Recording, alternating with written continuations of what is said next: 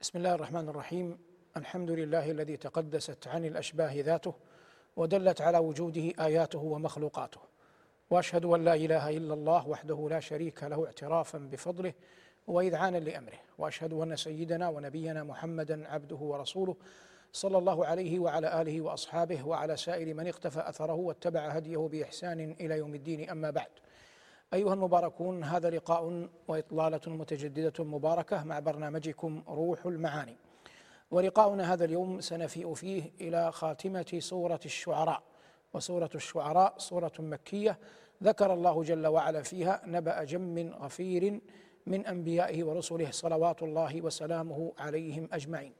قال الله جل وعلا في خواتيم هذه السورة المباركة وما اهلكنا من قريه الا لها منذرون ذكرى وما كنا ظالمين وما تنزلت به الشياطين إلى قوله جل وعلا وسيعلم الذين ظلموا اي منقلب ينقلبون. اما قول الله جل وعلا وما اهلكنا من قريه الا لها منذرون المعنى أنه لا هلاك إلا بعد إنذار. وهذا لا بد أن يستصحبه العالم الشرعي في ذكره لأخبار الأولين وأنباء السابقين وفهم كلام رب العالمين جل جلاله. الله جل وعلا منزه عن الظلم ولهذا قال بعدها ذكرى وما كنا ظالمين. وفي الحديث القدسي إن يا عبادي إني حرمت الظلم على نفسي وجعلته بينكم محرما فلا تظالموا. فقول ربنا جل وعلا وما أهلكنا من قرية إلا لها منذرون. لا يكون هناك هلاك حتى يكون هناك إنذار. فيأبى أولئك المهلكون قبول ذلكم الإنذار فيعذبون هذا الأصل. من هنا نأتي إلى قضية شهيرة عند بعض أهل العلم وهي مسألة والدا الرسول والدي الرسول صلى الله عليه وسلم. فبعض أهل العلم يرى أن حديث الإمام مسلم في صحيحه أن النبي صلى الله عليه وسلم قال لذلك الرجل أبي وأبوك في النار. يرون أن في هذا حجة على أن والد النبي صلى الله عليه وسلم في النار. ويرون في قول النبي عليه الصلاة والسلام لما مر على قبر أمه وقال سالت استأذنت ربي أن أزورها فأذن لي أن أزور قبرها فأذن لي واستأذنته أن أستغفر لها فلم يأذن لي. فذهبوا من هذين الحديثين خاصة الأول إلى الحكم على أن عبد الله والد النبي صلى الله عليه وسلم على أن عبد الله والد النبي صلى الله عليه وسلم في النار. والحق أن هذا الحديث وإن جاء في صحيح مسلم إلا أنه احاد من أحاديث الآحاد. وعندما نقول إنه من أحاديث الآحاد لا يعني أننا عياذا بالله نرد أحاديث الآحاد. لكن نقول يصعب الجمع ما بين هذا الحديث وبين قواطع القرآن. وقواطع القرآن قد دلت على أنه لا يمكن أن يكون هناك هناك عذاب دون إنذار وإقامة حجة. ومعلوم أن والد النبي صلى الله عليه وسلم مات ونبي الله حمل في بطن أمه مات شابا في العشرين من عمره ولم تبلغه نذارة. وأين الدليل على أن النذارة لم تبلغه؟ قول الله جل وعلا لتنذر قوما ما أتاهم من نذير من قبلك. وقول الله جل وعلا ما أنذر آباؤهم من قبل. فالله جل وعلا يخبر أن هؤلاء القوم الذين تدعوهم إلى عبادة الله وحده لم يات نذير قبلك إليهم. بنص القرآن. ما أنذر آباؤهم من قبل. وقول الله جل وعلا وما آتيناهم من كتب يدرسونها وما أرسلنا إليهم قبلك من نذير. فالله جل وعلا يقول وما أرسلنا إليهم قبلك من نذير. فلا يقبل بعد ذلك أن يقال إن والد الرسول صلى الله عليه وسلم ومن كان معه ممن ماتوا قبل البعثة جاءهم النذير.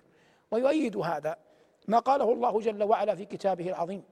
لما ذكر أهل النار قال كلما ألقي فيها فوج سألهم خزنتها ألم يأتكم نذير؟ قالوا بلى قد جاءنا نذير فكذبنا. وقلنا ما نزل الله من شيء إن أنتم إلا في ضلال. فذكروا أمورا عدة منها أنهم يسألون ويجيبون بأن النذارة جاءتهم وأنهم كذبوا أولئك النذر. وأنهم ردوا عليهم بأن الله ما أنزل من شيء. وهذا كله منتف في حق والد النبي صلى الله عليه وسلم بجلاء ووضوح ولا يستطيع أحد أن يثبت خلافه. والله تبارك وتعالى يقول وما كنا معذبين حتى نبعث رسولا ولا رسول إلى والد النبي صلى الله عليه وسلم ومن معه. والله تبارك وتعالى يقول وهل نجازي إلا الكفور؟ والكفور من بلغه النذار والبشارة فردها وكفر بها ولم يقبل بها. وكل هذا منتف في حق والد النبي صلى الله عليه وسلم. فعلى هذا صعب جدا بعد ذلك أن تترك كل هذه الدلالات والقواطع والشواهد القرآنية البينة الواضحة لمجرد أن نعمل حديثا فرد فردا واحدا في المسألة. يصعب هذا قبوله علميا. والقواعد في الترجيح تأباه ابدا. والقواعد في الترجيح تأباه ابدا. وإنما الصواب إن شاء الله أن يقال إنه علي إن والد النبي صلى الله عليه وسلم وأمه من أهل الفترة. والله أعلم بما كانوا عاملين ومرد حالهم وعلمهم إلى ربنا جل وعلا. ولا يحكم عليهم بكفر ولا إيمان. ولا يحكم عليهم بكفر ولا إيمان. أما لا يحكم عليهم بكفر لأنه لم يأتهم رسول حتى يكفروا به. ولا يحكم عليهم بإيمان لأن المسألة نفسها لم يأتهم رسول حتى يؤمنوا به. هذا مهم جدا وإن كان في قولنا هذا يراه البعض شيئا من الجرأة لكن هذه مسائل علمية ينبغي أن توضح للناس وتبين كيفية الاستنباط من كتاب ربنا تبارك وتعالى. قال الله جل وعلا وما أهلكنا من قرية إلا لها منذرون ذكرى وما كنا ظالمين. ثم لما كانت قريش تزعم أن ما يقوله محمد صلى الله عليه وسلم سحر وكهانة نزه الله جل وعلا نبيه وكلامه عما تدعيه قريش. قال وما تنزلت به أي بالقرآن وما تنزلت به الشياطين ثم بين جل وعلا أوجها في سبب عدم تنزل الشياطين بالقرآن. ليقيم الحجة ويوضح المحجة. قال الله جل وعلا وما تنزلت به الشياطين وما ينبغي لهم. معنى وما ينبغي لهم أي أن الشياطين لهم طلبة لهم بغية لهم مراد. فالقرآن ليس من مرادهم ولا من بغيتهم ولا من طلبهم. لما؟ لأن الشياطين إنما تبتغي الشرور تبتغي الإفساد تبتغي الضلال. والقرآن هدى وأمر بالمعروف ونهي عن المنكر ودعوة إلى الخير. فشتان ما بين تبغيه الشياطين وتطلبه وتنشده وشتان ما بين ما جاء به القرآن ودل عليه وأرشد إليه فبينهما بون شاسع. صارت مشرقة وسرت مغربة شتان بين مشرق ومغرب. هذا الوجه الأول وما تنزلت به الشياطين وما ينبغي لهم. ثم قال جل وعلا وما يستطيعون. وما يستطيعون لأن حمل القرآن وتأديته على الوجه الأتم يحتاج لقلب مليء بالطاعة. قلب فطره الله جل وعلا على أن يحمل القرآن حال تنزله كقلب جبرائيل عليه السلام. وهؤلاء محال أن يكونوا كذلك. قال الله لو أنزلنا هذا القرآن على جبل لرأيته خاشعا متصدعا من خشية الله. ولهذا اجتمعت في جبريل, في جبريل عليه السلام اجتمعت في صفتان عظيمتان جعلهما الله أهلا لأن يحمل جبرائيل القرآن وين ويلقيه على قلب محمد صلى الله عليه وسلم. ألا وهي القوة والأمانة. فالقوة تجعل جبريل قادرا على حمل القرآن قادرا على أن يحفظه. والأمانة تجعله عليه السلام قادرا على أن لا يخون فيه لا يزيد فيه ولا ينقص لا يزيد فيه ولا ينقص منه. ولهذا قال الله جل وعلا علمه شديد القوى ذو مرة فاستوى. شديد القوى ذو مرة فاستوى. وقال جل وعلا عن جبريل قال ربنا ولقد رآه بالأفق المبين وما هو على الغيب بضنين. وقال قبلها إنه لقول رسول كريم ذي قوة عند ذي العرش مكين مطاع ثم أمين. فأخبر الله جل وعلا بقوته وأمانته عليه السلام. فقال ربنا هنا وما ينبغي لهم. ثم قال وهو الوجه الثالث وما يستطيعون. لماذا ما يست... لماذا لا يستطيعون؟ للآية التي بعدها. إنهم عن السمع لمعزولون فقد حيل ما بين الشياطين وما بين حم وما بين خبر السماء. وما بين خبر السماء بشهادة المؤمن الجن أنفسهم. وأن لمسنا السماء فوجدناها ملئت حرسا شديدا وشهبا. وأنا كنا نقعد منها مقاعد للسمع فمن يستمع الآن يجد له شهابا رصدا. فحيل بينه وبين خبر السماء فكيف بالقرآن أصلا؟ فهذه أوجه ثلاث ذكرها رب العالمين تجعل أمر زعم قريش أن هذا القرآن من أقاويل الشياطين ونزلت به على قلب محمد صلى الله عليه وسلم أن هذا القول من قريش إنما هو محض بهتان وإثم وإفك وتجاوز للحقائق. قال أصدق القائلين وما تنزلت به الشياطين وما ينبغي لهم وما يستطيعون إنهم عن السمع لمعزولون. ثم لما بين لنبيه ذلك أمره بالتوحيد.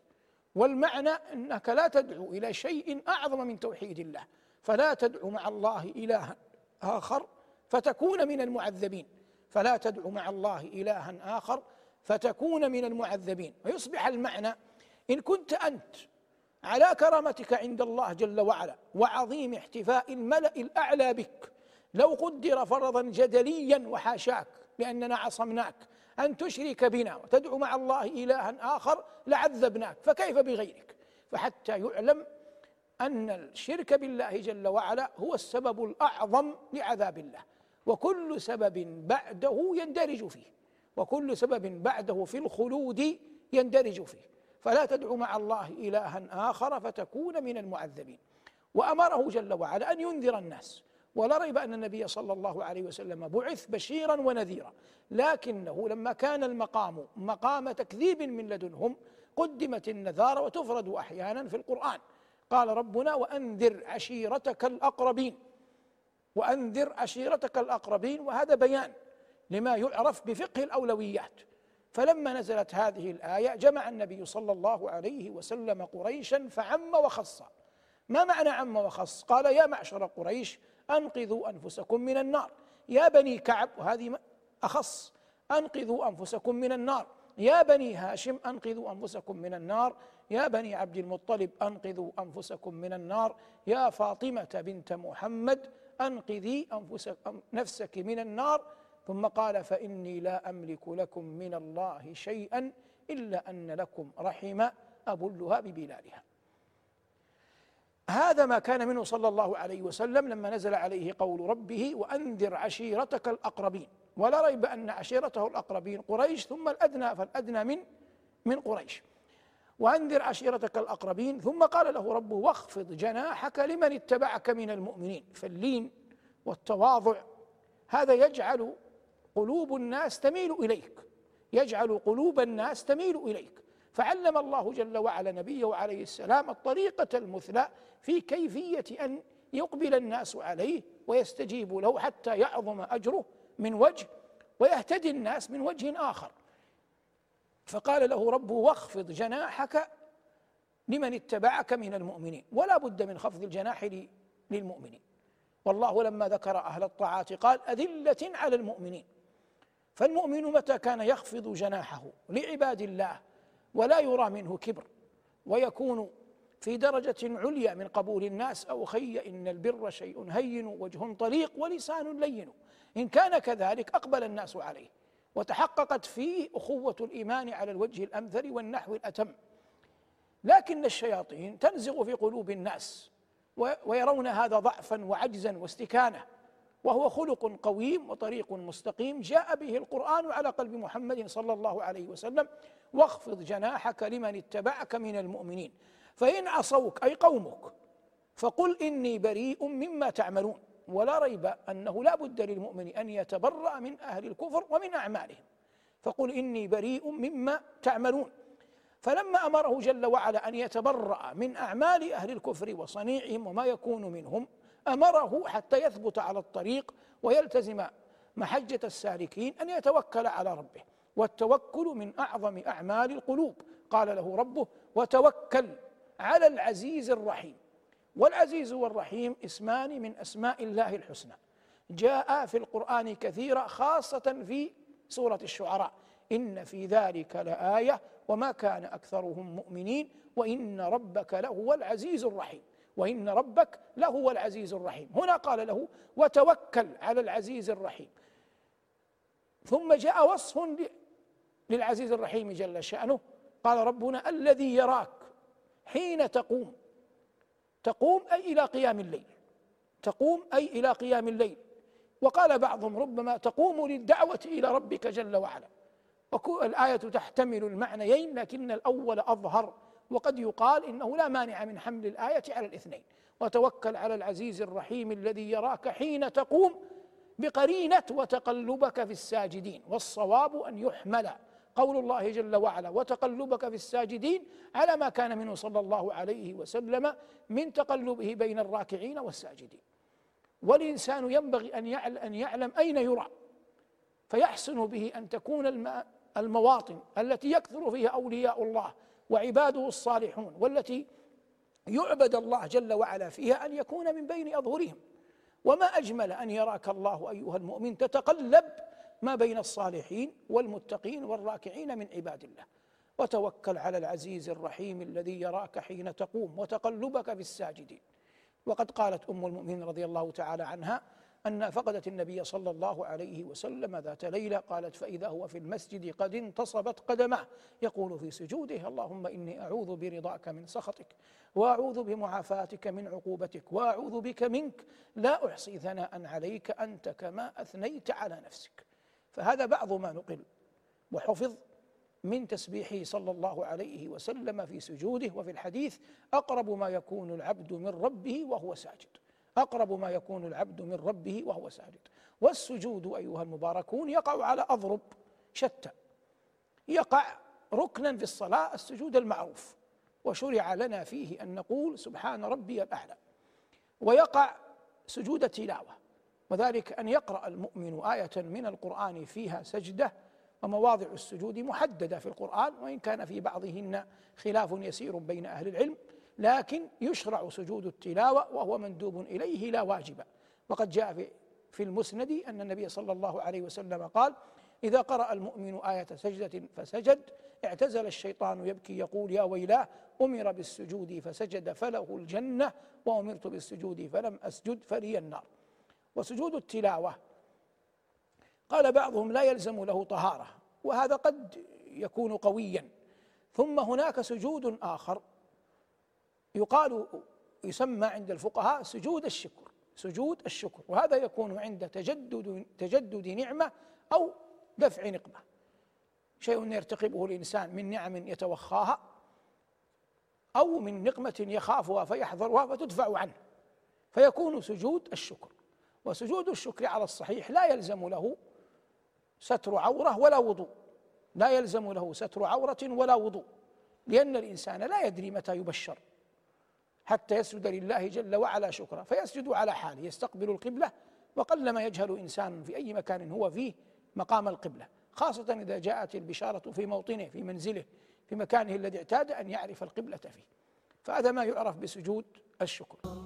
وثمة سجود آخر هو سجود التلاوة سجود السهو وهذا يقع إذا نسي الإنسان ركنا أو واجبا. إلا أنه إذا نسي ركنا لا بد له أن يأتي بالركن ثم يسجد سجدتي السهو. أما الواجب فلا يأتي به وإنما يجبر فقط بسجود السهو. وهو أي حال السجود أقرب ما يكون العبد فيه إلى ربه. والله جل وعلا يقول أمن هو قانت آناء الليل ساجدا وقائما يحذر الآخرة ويرجو رحمة ربه. قل هل يستوي الذين يعلمون والذين لا يعلمون؟ إنما يتذكر أولو الألباب. قال ربنا جل وعلا وتوكل على العزيز الرحيم الذي يراك حين تقوم وتقلبك في الساجدين إنه أي ربك هو السميع العليم. سميع لدعواتك عليم بما يخفيه قلبك. وحسبك أيها المؤمن أن تعلم أن الله جل وعلا يسمع الأصوات وإن خفيت ويعلم اللغات وإن كثرت ويجيب الدعوات وإن عظمت ويغفر الذنوب وإن جلت لا رب غيره ولا إله سواه. فقال ربنا هنا يثني على ذاته العلية الذي يراك حين تقوم وتقلبك في الساجدين إنه هو السميع العليم. فلما فرغت الآيات من بيان ما ينبغي عليه أن يكون خاتم النبيين صلى الله عليه وسلم ذكرت الآيات ردت طيا بعد نشر على مزاعم قريش أن الشياطين تتنزل على رسولنا صلى الله عليه وسلم. فأبانت الآيات التي تليها أظهرت على من تتنزل الشياطين. قال الله هل أنبئكم؟ وإذا جاء النبأ من الله فلا يمكن أن يرتاب فيه لأن الله هو الحق ولا يقول جل وعلا إلا الحق. فقال تبارك اسمه وجل ثناؤه هل أنبئكم على من تنزل الشياطين؟ وأصلها تتنزل مثل قول الله جل وعلا في خبر ليلة القدر تنزل الملائكة والروح فيها أي تتنزل الملائكة والروح فيها. فقال ربنا هنا تنزل الملائكة قال ربنا هنا هل أنبئكم على من تنزل الشياطين؟ تنزل على كل أفاك أثيم إذا الصلة تعظم وتكبر بين الشياطين وبين من اعتاد الإفك والكذب والفجور. وأنتم أيها القرشيون تعلمون قبل البعثة حال رسولكم صلى الله عليه وسلم. لقد لبثت فيكم عمرا من قبله. تعرفون حاله. وأنه أبعد وأنه أبعد ما يكون عن الكذب وأبعد ما يكون عن الفجور والإثم. فلا يمكن أن يكون هناك تواصل بينه وبين الشياطين لأن الشياطين من كان هذا حاله لا تتنزل عليه ولا تأتيه. لا يقبله ولا لا يقبلها ولا تقبله. لا يرضاها ولا ترضاه. فلهذا قال الله جل وعلا تنزل على كل أفاك اثيم وأنتم تعلمون أن هذا لم يكن يوما من الدهر من شأن محمد بن عبد الله صلوات الله وسلامه عليه. تنزل على كل أفاك أثيم يلقون السمع وهذا حال الكهان. وأكثرهم كاذبون وفي الخبر كذب المنجمون ولو صدقوا. وأكثرهم كاذبون والكذب عياذا بالله من أعظم الذنوب. قال عليه الصلاة والسلام إن الكذب يهدي إلى الفجور وإن الفجور يهدي إلى النار وإن الرجل ليكذب ويتحرى الكذب حتى يكتب عند الله كذابا. ولما قيل له صلى الله عليه وسلم أيكذب المؤمن؟ قال لا. هنا قال الله جل وعلا تنزل على كل أفاك أثيم يلقون السمع وأكثرهم كاذبون. ثم قال أصدق القائلين والشعراء يتبعهم الغاوون. الشعراء جمع شاعر وهم طائفة من الناس يقولون الشعر. ثمه شيء يجمع ما بين الشعراء وما بين الشياطين. وهو أنهم كانوا يقولون في الجاهلية أنه لكل شيطان لكل شاعر شيطان. حتى يقول أحدهم إني وكل شاعر من البشر شيطانه أنثى وشيطاني ذكر. إني وكل شاعر من البشر شيطانه أنثى وشيطاني ذكر. فقال جل وعلا والشعراء يتبعهم الغاوون. أي الشعراء جمعها شا جمع شاعر والغاوون جمع غاو. فيجمع بينهما أودية الضلال والكذب فكم من شاعر وهم كثر. يذكر من أفعال الخير ما لا يصنع منها شيئا ويذكر من أفعال الشر ما لا يقدر على صنعه. يمدحها يتقول بها يتمجد بها وهو لا يقدر على شيء منها. قال ربنا والشعراء يتبعهم الغاوون. ألم تر أنهم أي الشعراء في كل واد يهيمون. أي قلما يتركون غرضا إلا ويتحدث عنه. ترى الرجل منهم يتحدث عن الشجاعة وكأنه أشجع الناس وعن الغزل وكأنه أملح الناس ويتحدث عن الكرم وكأنه أكرم الناس وهكذا. قال ربنا ألم تر أنهم في كل واد يهيمون. وهذا شيء مشاهد محسوس وقد قيل إن الواقع أعظم الشهود. لكن هذا قطعا ليس حال الشعراء جميعا والقرآن منصف. فاستثنى الله جل وعلا شعراء من أهل الملة من المسلمين ما كان شأنهم كشأن من ذكروا بسوء قبل قليل. قال الله جل وعلا والشعراء يتبعهم الغاوون ألم تر أنهم في كل واد يهيمون وأنهم يقولون ما لا يفعلون؟ وأنهم يقولون ما لا يفعلون قال بعض العلماء من الفقهاء إن الآية برأت ساحة الشعراء في أن يقام عليهم حد. ويرون في هذا أخبار كنبأ سليمان بن عبد الملك مع الفرزدق في القصة الشهيرة المعروفة التي يصعب الجهر بها. المقصود هنا قال جل وعلا بعدها في حالة في ذكر استثناء إلا الذين آمنوا إلا الذين آمنوا وعملوا الصالحات. فالإيمان والعمل الصالح يحفظ صاحبه من أن ينزلق إلى ما تمليه الشياطين على الشعراء. إلا الذين آمنوا وعملوا الصالحات وذكروا الله كثيرا. فبذكرهم لله جل وعلا كثيرا تخف وطأة الشعر على قلوبهم. وقد جاء في الحديث لأن يمتلئ صدر جو لأن يمتلئ جوف ابن آدم. ذكر شيئا غير محبوب خير له من أن يمتلئ شعرا. والمقصود من هذا أن ذكر الله جل وعلا إذا كان كثيرا جعل هذا المؤمن حاله مع الشعر ليس كحال من سبق ذكرهم ممن تتنزل عليهم الشياطين أو يجمعهم مع مع الشياطين شيء. إلا الذين آمنوا وعملوا الصالحات وذكروا الله كثيرا وانتصروا من بعد ما ظلموا. فمن دافع عن مظلوم وأظهر حقا وأبان رشدا وقدم موعظة فلا يجري عليه من الحكم ما قد جرى على السابقين قبله. ثم قال أصدق القائلين في خاتمة هذه السورة المباركة وسيعلم الذين ظلموا أي منقلب ينقلبون. وفي هذا وعيد عظيم من رب العالمين لأهل الظلم. وحري بالمؤمن أن يخشى الله جل وعلا في عباده المتقين ويأنف وينأى بنفسه عن ظلمهم. هذه خواتيم سورة الشعراء. بقي أن نقف مع قوله جل وعلا والشعراء يتبعهم الغاوون وقفة تفصيل بعد أن ذكرناها مدرجة ضمن سياق الآيات. الشعر ديوان العرب وقد عرف العرب الشعر كثيرا وأول ما وصل إلينا فيما ينقلون من شعرهم ما كان قبل البعثة قرابة بخمسين عاما كشعر مهلهل ابن ربيعة الذي عاصر حرب البسوس وهي قبل النبوة أو قبل البعثة قرابة بمئة سنة أو أكثر. وفيها قوله أي مما نقل إلينا من قول مهلهل ذهب الخيار من المعاشر كلهم واستب بعدك يا كليب المجلس وتشاوروا في أمر كل عظيمة لو كنت حاضر أمرهم لم ينبسوا ونقل غير ذلك كالقول المشهور لما يقولون في الأمثال لو ترك القطع لنام أصله قول القائل ولولا المزعجات من الليالي لما ترك القطع طيب المنام إذا قالت حذامي فصدقوها فإن القول ما قالت حذامي. فهذا من الشعر العربي الموروث ثم نشأت مسألة المعلقات وهي قصائد طوال كانت تعلق على ما يزعمون على الكعبة وفي عندي أن هذا بعيد أو أنها تعلق في الصدور. المهم أنها تركت إرثا عظيما.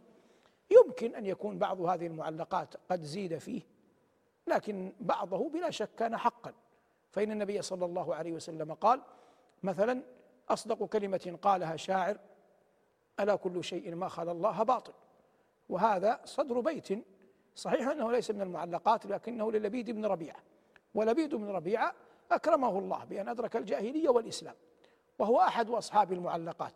عفت الديار محلها فمقامها بمنا تأبد غولها فرجامها. وهي قصيدة رائعة جزلة الألفاظ. وقد قال فيما قاله فيها وترى السيول عن الط...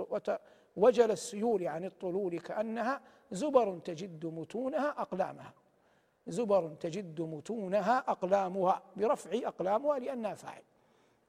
ويقولون إن الفرزدق جاء عند مسجد بني زريق في الكوفة أو في البصرة. فسمع منشدا ينشد أبيات رب لبيد بن ربيعة ومر على هذا البيت. قالوا إن الفرزدق لما سمع البيت سجد. فقالوا ما هذا يا أبا فراس؟ قال أنتم تسجدون لجيد القرآن وأنا أسجد لجيد الشعر. لكن يقال إن رجلا في حال الفرزدق لا يؤخذ منه دين فقد عرف بفسقه. لكن هذه روايات تقال وتروى عبر السنين والأيام. والمقصود كانت ذروة الشعر في شعر في شعراء المعلقات وكانت تنصب للنابغة الذبياني خيمة يحكم فيها بين الشعراء ويقضي بينهم. فيأتي الشعراء إليه فينشدونه أشعارا. ويروون أن حسان قبل البعثة جاءه فأنشده أبياته الشهيرة يمدح فيها قومه لنا حاضر باد لنا حاضر زاه وباد كأنه شماريخ رضوى عزة وتكرما ولدنا بني العنقاء وابني محرق فأكرم بنا خالا وأكرم بنا ابن ما. ثم قال لنا الجفنات الغر يلمعن بالضحى وأسيافنا يقطرن من نجدة دما. قالوا إن النابغة الذبيانية عاب على حسان هذا البيت. وقال يا ابن أخي قلت لنا الجفنات وهو جمع قلة. ولو قلت الجفان وهو جمع كثرة لكان أقوى. وقلت يلمعن بالضحى ويا ابن أخي كل شيء يلمع بالضحى. ولو قلت يلمعن بالدجى لكان حسنا. وقلت يقطرن ولو قلت يجرين لكان أولى. فإن جري الدم يدل على كثرة إراقته والضرب به كثرة إراقة الدماء والضرب بالسيف. فهذا كله كان يحصل في سوق عكاظ وأضرابها كسوق مجنة وسوق مجاز. يقول حسان سأنشر إن حييت لهم كلاما ينشر في المجنة مع عكاظ فكانوا يتلاقون فيها فينشدون الشعر. لما جاء الإسلام هذبهم هذب المؤمنين ونشأ هناك شعراء أجلهم بلا شك. حسان رضي الله تعالى عنه وأرضاه. وقد تحدثنا عن شيء من سيرته في لقاءات سابقة. لكن له دالية في رثاء النبي صلى الله عليه وسلم تحفظ بطيبة رسم للنبي ومعهد منير وهل تعفو الرسوم وتهمد بها حجرات كان ينزل وسطها من الله نور يستضاء ويوقد معالم لم تطمس على العهد آيها أتاها البلا فالآي منها تجدد عرفت بها رسم الرسول وصحبه وقبرا به واراه في الترب ملحد فبوركت يا قبر الرسول وبوركت بلاد ثوى فيها الرشيد المسدد. وهل عدلت يوما رزية هالك رزية يوم؟ وهل عدلت يوما رزية هالك رزية يوم مات فيه محمد؟ وما فقد الماضون مثل محمد ولا مثله حتى القيامة يفقد. صلى الإله ومن يحف بعرشه والطيبون على المبارك أحمد. صلوات الله وسلامه عليه. وله قصائد ومقطوعات غير ذلك في مدح رسولنا صلى الله عليه وسلم. ومنهم كعب بن مالك رضي الله تعالى عنه وأرضاه. وقد قيل إن ثقيفا أسلمت خوفا من بيت. وعجزه يقول قواطعهن دوسا أو ثقيفا.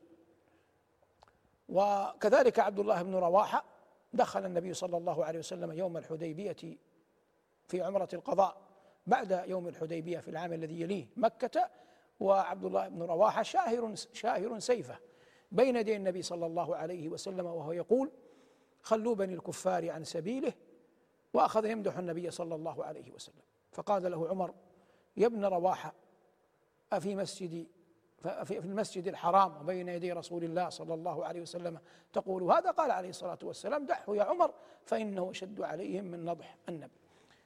ولا شك أن هناك شعراء كثيرين عبر التاريخ شعراء كثيرين عبر التاريخ الإسلامي قالوا الشعر دافعوا فيه عن معتقدات الأمة أظهروا فيه جمال أخلاقها أبانوا فيه عن صراط الله السوي وثمة آخرون جمعوا وخلطوا عملا صالحا وآخر سيئا وآخرون وهم كثر أكثر شعرهم فيما لا يرضاه الله ولا يرضاه رسوله صلى الله عليه وسلم فمثل هؤلاء لا يعبوا بما قالوا وقد قال الله جل وعلا من قبل ألم تر أنهم في كل واد يهيمون وأنهم يقولون ما لا يفعلون؟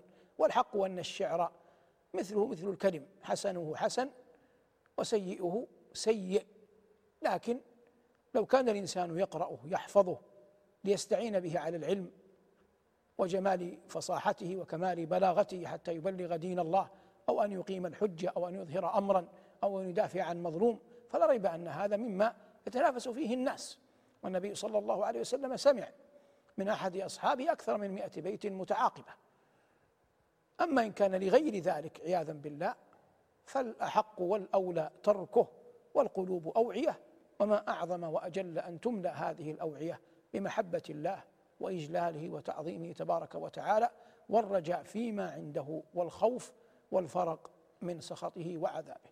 هذا أيها المباركون تأملات يسيرات حول قول الله جل وعلا في خواتيم سورة الشعراء وما أهلكنا من قرية إلا لها منذرون. تكلمنا في أول اللقاء إجمالا عن الآيات ثم أفردنا الحديث تفصيلا عن قول الله جل وعلا والشعراء يتبعهم الغاوون. هذا ما تيسر إراده وتهيأ إعداده وأعان الله على قوله وصلى الله على محمد وآله والحمد لله رب العالمين. والسلام عليكم ورحمة الله وبركاته.